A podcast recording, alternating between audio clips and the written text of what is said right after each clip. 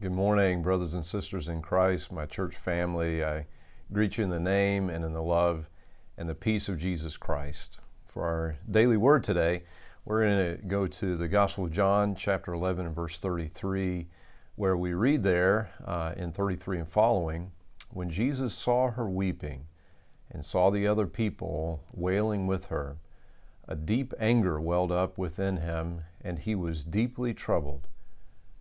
Where have you put him? He asked them. They told him, Lord, come and see. Then Jesus wept.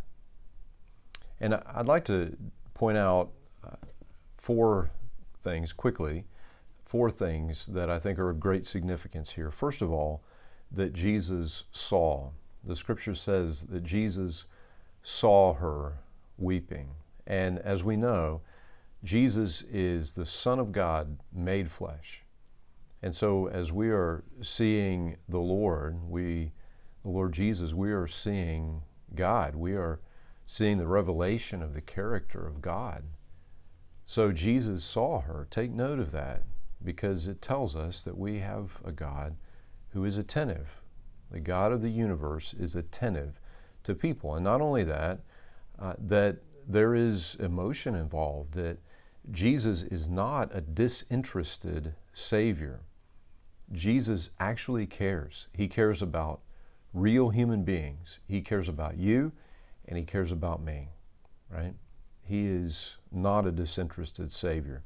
We see also two emotions that he is deeply troubled or uh, angry, depending on your, your translation, and also that he wept.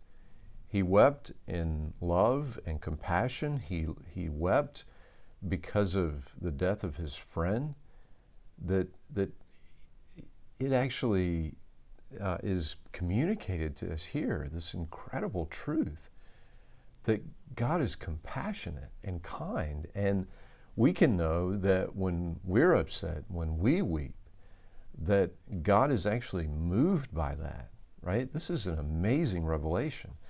Now what about the anger? That's the last thing that I want to mention here. Um, what, what does it mean? Why would he be angry? They're, they're weeping, they're wailing, and a deep anger wells up within him. He's deeply troubled. What, what does that mean? Well, what we understand is that he's upset, he is deeply troubled, he is angry even because of the corruption of God's good creation. He is, he is essentially angry at death. He is angry that God's good creation, because of sin, has been distorted like this. Um, we see in the renewal of all things that there will be no more mourning or crying, there will be no more weeping, that the last great enemy of death will have been defeated. And so Jesus is angry because of what? What sin has done to God's good world, the suffering that we see that is all a part of the corruption of God's good creation.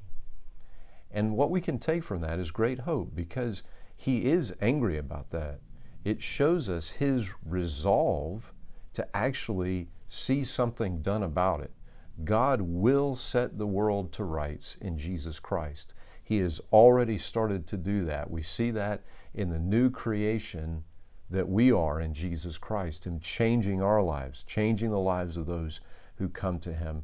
What He is doing to remake us now, He will do for all of creation. And yes, we will declare victory over death in the name of Jesus Christ.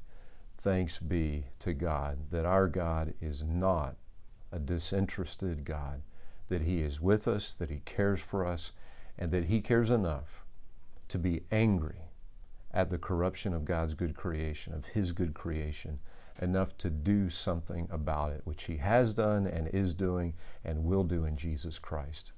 Thanks be to God.